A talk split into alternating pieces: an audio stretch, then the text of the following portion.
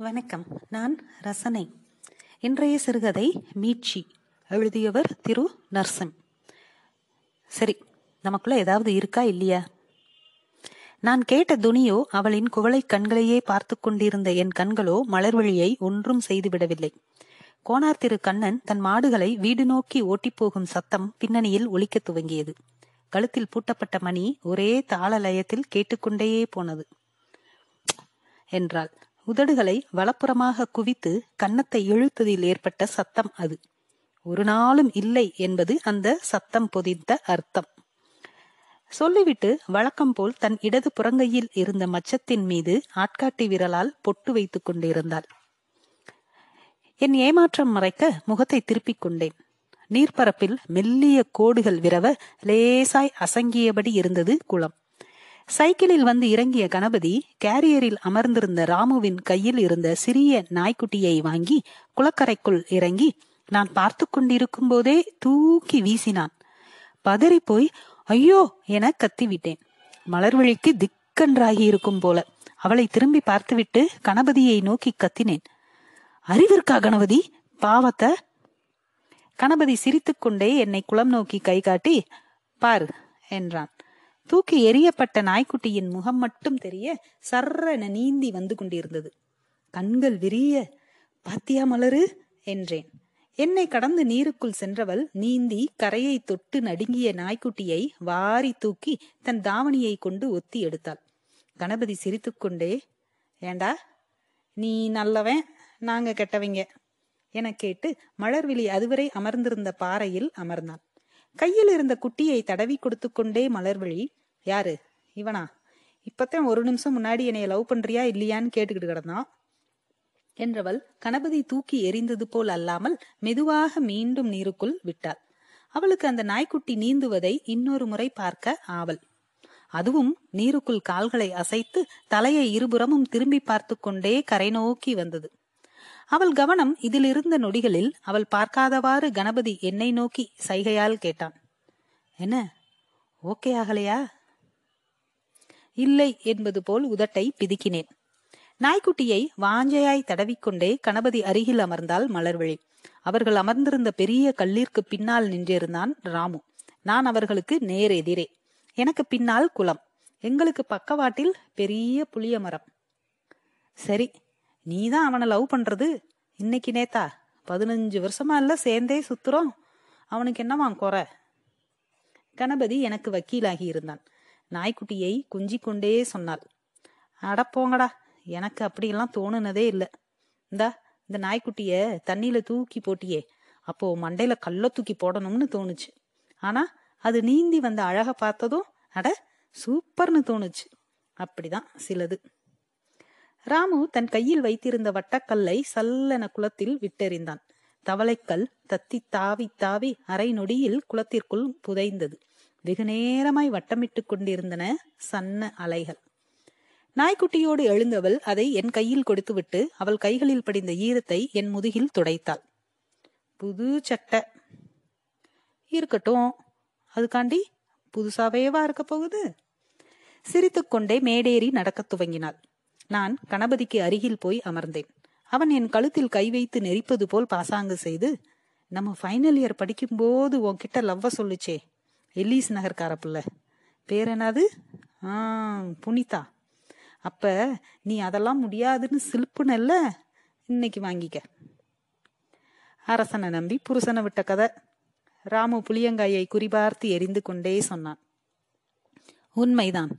காலம் முழுக்க யாருடைய அன்பிற்காகவாது ஏங்கிக் கொண்டே இருக்கிறோம் எவருடைய அன்பையாவது நிராகரித்துக் கொண்டே என்று தோன்றியது. நான் மலர் கணபதி ராமு ஞானம் என்ற ஐவர் குழு. எப்போது எப்படி குரூப் சேர்ந்தோம் என்று இன்று வரை தெரியாது. ஒரே ஊர். அதுவும் மதுரைக்கு பக்கம் இருக்கும் சப்பர்பன்களில் ஒன்று. ஆனாலும் எங்கள் நட்பு பள்ளியில் தொடங்கி கல்லூரி முடிந்த பிறகும் எவ்வித பிரச்சனையும் இல்லாமல் போய்கொண்டிருக்கிறது மலர்வழி போல ஒரு நட்பு கிடைப்பது அபூர்வம் எனில் அவள் துணையாக கிடைத்தால் எனும் சிந்தனை எனக்கு ஏற்பட துவங்கி சில ஆண்டுகள் ஆகின்றன. ஆனால் வெளிப்படுத்தியதில்லை. ஒருவேளை நிராகரித்து விட்டால் என்னாகுமோ என்ற பயமும் அதன் பிறகு சகஜமாக பேச முடியாதே என்ற கவலையும் சேர்ந்து இது நாள் வரை அவளிடம் சொல்லாமல் தட்டி கழித்து வந்தேன். ஆனாலும் இன்று ஒரு நிம்மதி. நிராகரித்தாள். ஆனால் சகஜமாய்த்தான் இருக்கிறாள். போதும். சிமெண்ட் கடை. அதோடு சேர்ந்து பூக்கள் டைல்ஸ் என பஸ் ஸ்டாண்ட் காம்ப்ளெக்ஸில் கணபதியும் நானும் ஆரம்பித்த கடை ஓரளவு நன்றாக போக ஆரம்பித்திருந்த நேரம். கல்லறுக்கும் இடத்திற்கு சென்று அடித்து பேசி கொள்முதல் செய்வதை ராமு பார்த்து கொண்டான். சில மதியங்கள் வித்தியாசமாக தோன்றும். வெயில் நின்று காயும். மேலே பறக்கும் காகத்தின் நிழல் அவ்வளவு நெருக்கமாக நம்மை நோக்கி தவழ்ந்து வருவது போல் இருக்கும். மதியத்திற்கான சத்தம் கேட்க துவங்கும். காலையிலிருந்து பரபரப்பாக இருந்த நாள் தன்னைத்தானே சற்று இளைப்பாரிக் கொள்ளும் வெயில் மீது ஏறி நின்று. அதில் சைக்கிள் ஓட்டிச் செல்லும் ஆறுமுகத்தின் வியர்வை முதுகோடு ஒட்டி கொண்டிருக்கும் சந்தன சட்டையின் பிசுபிசுப்பு எங்கோ ஒழிக்கும் பிள்ளை நிலா இரண்டும் வெள்ளை நிலா பாடல் வெயில் வெளியில் மிதந்து அலையும். ஒரு துக்க செய்தியோ ஒரு நல்ல செய்தியோ மனதை பெரிதாய் ஒன்றும் செய்து விடாது என்பது போல சாலையில் வெளிச்சம் பளீரென விரவி கிடக்கும். அப்படியான மதியத்தில் தான் சைக்கிளில் வந்து இறங்கினாள் மலர்விழி. அவளை அந்த நேரத்தில் நான் எதிர்பார்த்திருக்கவில்லை. இறங்கி ஸ்டாண்ட் போட்டவள் நேராக கடைக்குள் வந்தாள். கடையின் மூளையில் இருந்த மண்பானையிலிருந்து தண்ணீர் எடுத்து குடித்தாள். என் நாற்காலிக்கு எதிரே போடப்பட்டிருந்த ஸ்டூலில் அமர்ந்தவள் எங்கடா? கணபதி சாப்பிட போயிட்டானா? கேட்டுக்கொண்டே கடையை பார்வையிட்டவள் சொன்னாள் ஏண்டா எத்தனை நாளா சொல்றேன்? நம்ம ஊர்ல விவசாயம் படுத்து போச்சு.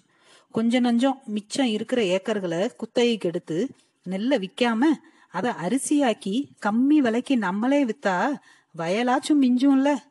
என்னைக்கு நெல்லை விற்கிறத விவசாயி நிப்பாட்டி அதை அரிசியாக்கி விற்கிறானோ அன்னைக்கு தான் விடிவு. என்ன மலரு எலெக்ஷன்ல நிக்க போறிய? இப்படி மட்ட மத்தியானம் கத்திரி வெயில் மண்டைய பொழக்குது இதுல நீ வேற. சரி அதை விடு. இவன் நல்லா இருக்கானா? ஒரு புகைப்படத்தை காட்டினாள்.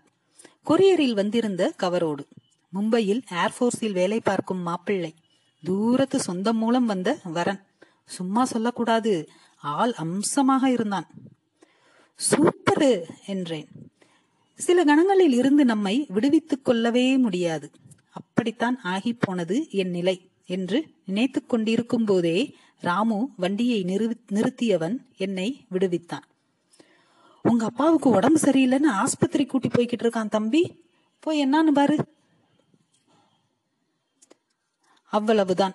மழை இந்த ஆண்டும் பொய்த்ததால் நான்காவது ஆண்டாக தொடர்ந்து கோடை நடவு ஊரில் இல்லாமல் போனது.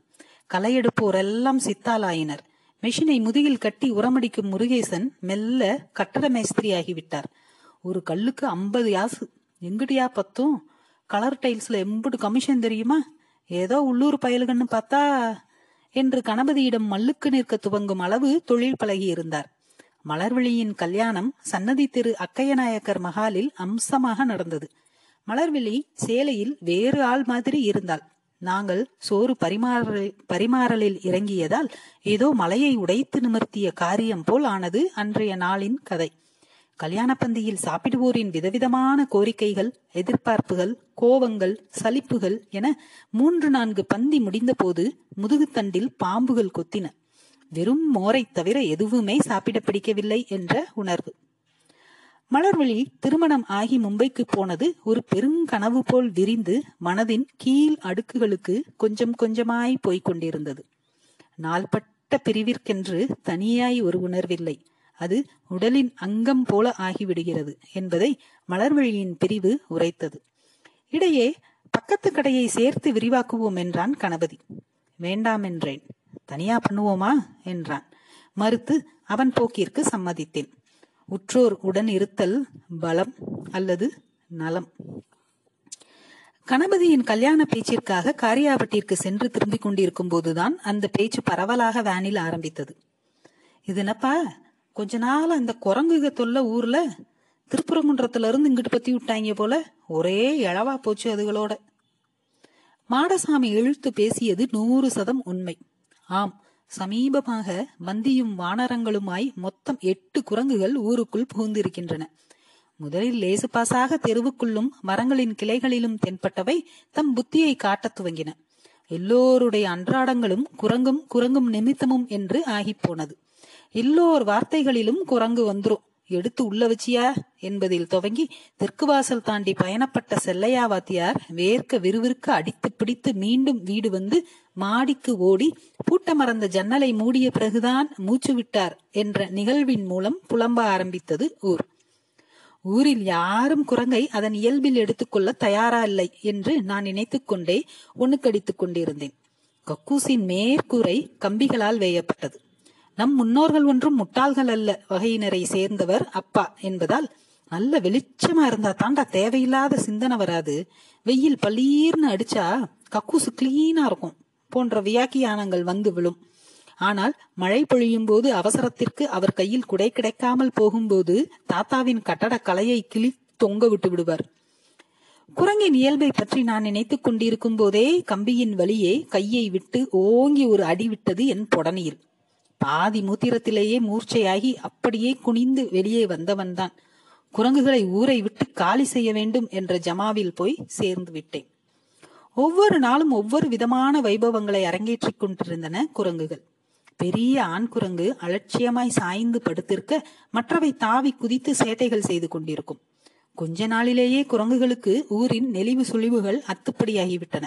விரலில் அப்பளங்களை வாங்கி செருகிக் கொண்டு ஆனந்தமாய் தின்னும் குழந்தைகள் நடந்து வரும் நேரம். சவுந்தர் கடையில் தேங்காய் சில்லுகள் தீர்ந்து புது தேங்காய் உடைபடும் நேரம். சிரட்டை சகிதம் நீருக்கு நிற்பது. யார் யார் வீட்டு பால்கனியில் எப்போதெல்லாம் என்ன காயும் என பட்டியல் தயாரித்து அதன்படி இயங்க துவங்கி இருந்தன ஆக ஊரில் குரங்கு கண்களிலிருந்து பொருட்களை மறைப்பதே தலையாய வேலை என்பதாகி போனது. ஒரு நாள் பெண்கள் முன்னர் நாயகன் ஆகுவதற்காக குரங்கை விரட்டும் விதமாக அதட்டி கையை ஓங்கி இருக்கிறான் ராமு. அவ்வளவுதான். ஏகத்தில் அத்தனை குரங்குகளும் தரையிறங்கி அவனை துரத்த பீதியில் அலறி ஓடி அசிங்கப்பட்டவன் கொல்லாம விடக்கூடாதுடா இதுகளை என கருவ ஆரம்பித்து விட்டான். இப்படி எதிரிகளை வளர்த்து கொண்டே போயின குரங்குகள். மந்தையில் கூடிய ஊர் ஒரு மனதாய் ஒரு முடிவெடுத்தது. அக்கம்பக்க ஊரில் இருந்து குரங்காட்டியை வரவழைத்து மொத்த குரங்குகளையும் பிடிப்பது. செம்பட்டை கிழவிதான் குரல் கொடுத்தார். அந்த கூறுகட்ட பயக கரண்ட வச்சு பிடிப்பாங்கடா பாவம். குரங்குகளை நிந்தனை செய்யாமல் பிடிக்க வேண்டும் என்பதையும் தீர்மானமாக ஏற்றது கூட்டம். குரங்காட்டி தன் குடும்பத்தோடு வந்து இறங்கினான். இளந்தாரி அவன் மனைவி இரண்டு குழந்தைகள் தென்னை மரங்கள் நிறைந்து இருந்த குட்டக்கோவாலு வீட்டு தோட்டத்தில் அவர்களுக்கான இடம் ஒதுக்கப்பட்டது. ஏற்கனவே ஏகப்பட்ட பாவம் பண்ணியாச்சு. அதுல இது வேறையா? அனுமாரே காப்பாத்து என்று குட்டக்கோவாலு குரங்குகள் இருந்த திசை நோக்கி கும்பிட்டவர் உற்று நோக்கி அடிய பாக்கியம்! சொம்ப வெளிய வைக்காதன்னு சொன்னேனே. குரங்கு கையில மாட்டிக்கிட்டு கொன்ன வழிக்குது பாரு என்று கத்திக்கொண்டே உள்ளே ஓடினார். குரங்காட்டி தவடாக்கட்டையில் முள் போல் படர்ந்திருந்த தாடியை சொரிந்து கொண்டே வாகு பார்த்தான் கொல்லத்தான கூடாது? கைய கால முறிச்சு தூக்கிடலாமா? இல்ல அதுக்கும் வழி இல்லையா அவன் சொல்லும் போதே கைகால் முறிவிடும் சத்தம் கேட்டு சங்கடப்படுத்தியது. அதெல்லாம் வேணாம்பா சாக்கை கீட்டுக்கு போட்டு பிடிப்பா. நான் சொன்னதும் என்னை அசூசையாய் பார்த்தான். இரண்டு நாள்களில் பெரிய மரக்கூண்டு தயார் செய்து விட்டான். திட்டப்படி அந்த கூண்டிற்குள் பழங்கள் தின்பண்டங்கள் வைத்து தயார் நிலையில் காத்திருப்பது. உள்ளே நுழைந்ததும் சடக்கென பூட்டி தூக்கி விடுவது.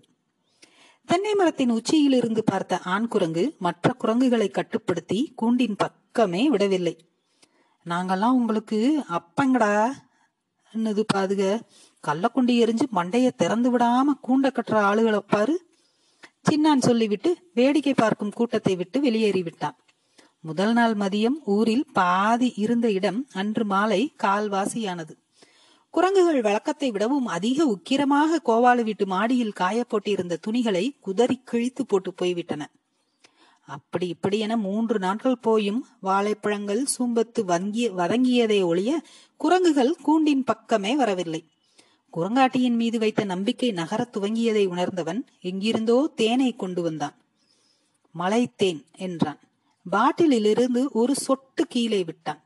பாகுபோல் வெகு நேரமாய் பயணித்தது ஒரு துளி. தேன் துளிகளை அங்கங்கே தெளித்தான். வாசம் விரவத் துவங்கியது. அந்த அகால இரவு நேரத்தில் தூங்கிக் கொண்டிருக்கும் ஊரை ஒரேடியாய் அடித்து எழுப்பியது குரங்குகளின் சத்தம். கோரமாய் கத்தின படபடவென ஊர் விழித்து தோட்டத்தின் பக்கம் கூடியது.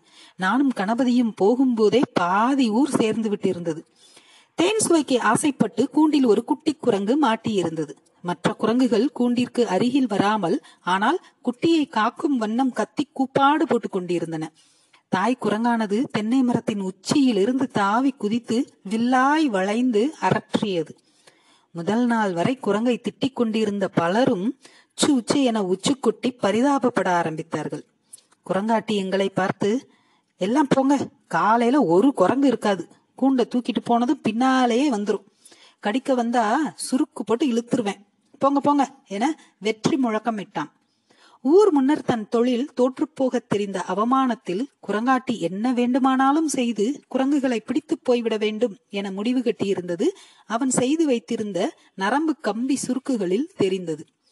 குட்டி குரங்கு கூண்டின் மேற்கூரையில் ஒட்டிக்கொண்டு வெளியேற துடித்தது. குரங்காட்டி கட்டி இழுப்பதற்கு வைத்திருந்த கயிற்றை யாரும் பார்க்காத ஒரு கணத்தில் சட்டென அவிழ்த்து விட்டேன். படீரென கூண்டின் கதவு கீழ் நோக்கி திறந்து கொள்ள குட்டி ஒரே தாவலில் மேலேறி தாயின் வயிற்றை கட்டி கொண்டது. குரங்காட்டி கத்தினான். இனி ஜென்மத்துக்கும் அதுக அம்புடாது. என்னைய ஆள விடுங்க. அடுத்த நொடி நிலா வெளிச்சத்தில் அத்தனை குரங்குகளும் தென்னை மர உச்சிக்கு போய் அந்த பக்கமாக தாவி மறந்தன. ஊர் சலசரப்பிற்கு இடையே நிம்மதியாய் நடந்து படுக்கையை அடைந்தேன். என் மனதின் அடி ஆழத்தில் இருந்து ஒரு கரம் துளாவி துளாவி வெளியேற வழி தேடிக்கொண்டிருந்தது அது ஒரு பெண்ணின் கரம். புறங்கையில் மச்சம் ஒன்று இருந்தது. நன்றி.